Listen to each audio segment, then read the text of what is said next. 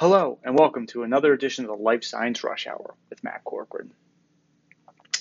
I hope everyone's having a great start to September. Um, it's been a little while since I've last done a podcast, so I apologize. Um, but I'm excited to be back talking to everyone, um, let you know what I've been up to, um, and maybe a little bit of what we can talk about in the future. So last week I was in Boston for, I believe, the second or third annual Boston Biotech Week. Um, a really good event. There was a ton of events up there. Um, I got to as many as I could, um, and, and, and learned a lot. Met a lot of great people. Um, so why am I going to talk about that? Well, obviously a lot of established companies were up there, but my kind of focus was the the mid cap and startups um, that I wanted to really spend some time with and learn more about what they're going through, the struggles they have, the challenges, and you know, and how maybe we can add, I can add some value to make their life a little easier, so they can concentrate on the science and um, just as importantly, uh, raising raising funds, um, so they have enough money to go out and, and execute on their on their plans and develop their product. So. Uh, on Thursday, I spent all day at the RESI conference, which is essentially the a venue for uh, private companies to um, get in front of investors. There's a, a dedicated um, partnering. Uh, they must have had 40 tables there where um, companies that are on the verge of maybe going commercial or going to a phase two trial or um, phase three or maybe even phase one, but there's been some validation of the science. Um, we're able to meet with with investors. They also had an interesting wrinkle at this event um, that they haven't had before, is where they had even earlier stages, earlier stage companies um, that are really trying to create proof of concept, um, more on the ver- on the avenues of looking for seed or angel investors. Um, so a, a, good mix of, of companies. Um, and of course, why they're there is the biggest issue that most of these companies this size have is, hey, we need more money. Um, so that's what they're all trying to do, raise money. Ironically, where my booth was, um, I was sitting in between two companies um, that had or were about to close um, a funding round. So they registered for this event some time ago, and in the meantime had um, secured funding. So great for them. But as we all know, even in even when you have funding, it's so important to think about your next round of funding um, because it's always good to have those investors lined up. You don't want to wait um, because then you don't necessarily have the leverage. So, what do I tell these companies? I mean, I'm an insurance guy. How can I help them? Well, first of all, I don't want to get in their way they're there to, to, to, raise money, not talk about insurance. But what can we do from an insurance from an insurance perspective to help put them in a better position to secure funding?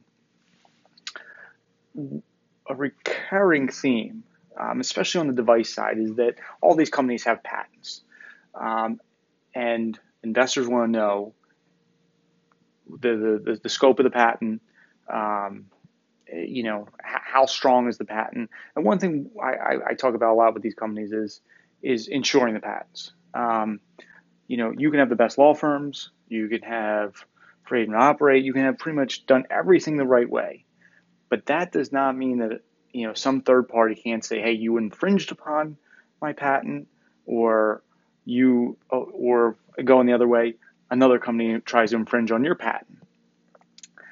What the patent insurance does it helps for, it helps provide those legal expenses to protect yourselves. So you have the the the financial resources to to to defend yourself.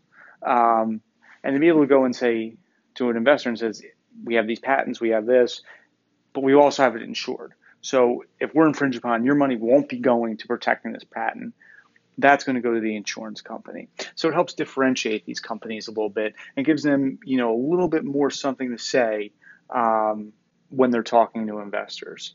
So that resonates very well. The other thing that we obviously talk about when it comes to investors is D&O insurance.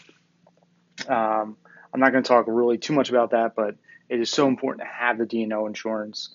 Um, if you don't have investors, you'll want to start thinking about D&O insurance as you're kind of onboarding them because they're going to want it.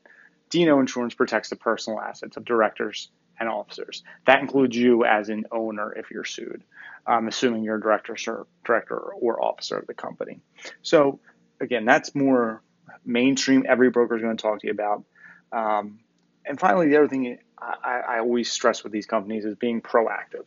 Um, I know insurance isn't something people want to really think about or deal with, um, but it's so important to, to talk to your broker beforehand, before you sign contracts. And a great example is I was talking to a prospect. They asked, you know, they, they, they were talking about products liability. They're about to go into the clinic, um, uh, no revenue, um, phase one, low ha- what I call, you know, a, a pretty um, low hazard product from an insurance standpoint. One of their sites required them to carry a $10 million clinical trial liability, 15 patients, um, and they signed it before they talked to their before I assume before they talked to their broker. I mean, 10 million is a huge limit, especially for the study and the patient count they were doing. And I understand why they did it. You need time is money, and and money is is time. So it's you have to move fast. Um, but something like that is so quick and so easy for most brokers who deal in life science to say, hey, hey, time out, time out. 10 million is way too much. Go back to them, negotiate it out. Um, I even, me personally, I even get on the phone sometimes, um, you know, with my client and the site, you know, insurance person or risk manager to explain, hey, this is the study. 10 million seems a little much. We can show benchmarking that that, that refutes that. And usually the, the, the sites understand it and get it. Um, but the sites from from their angle they want to get as much protection as they possibly can. So they're going to ask for the the moon and you know see what sticks. So a lot of times insurance is bought reactionary for these early stage companies. And for certain coverages like general liability that's fine. But once we get into the clinical trials and D&O and um, patents if you're going to go down that line it's so important to, to, to to, to be proactive versus reactionary because when you when you do things in a hurry and you don't run those by brokers, you could end up spending a lot more on insurance than you should or even need to. So those are my two cents. Um, I got a lot more out of Boston Biotech Week that I will, I'm sure, touch on in, in future uh, podcasts. But I want to thank everyone for listening um, to this episode and past episodes. Your feedback is always welcomed and appreciated, good, bad, indifferent. Love to hear from you.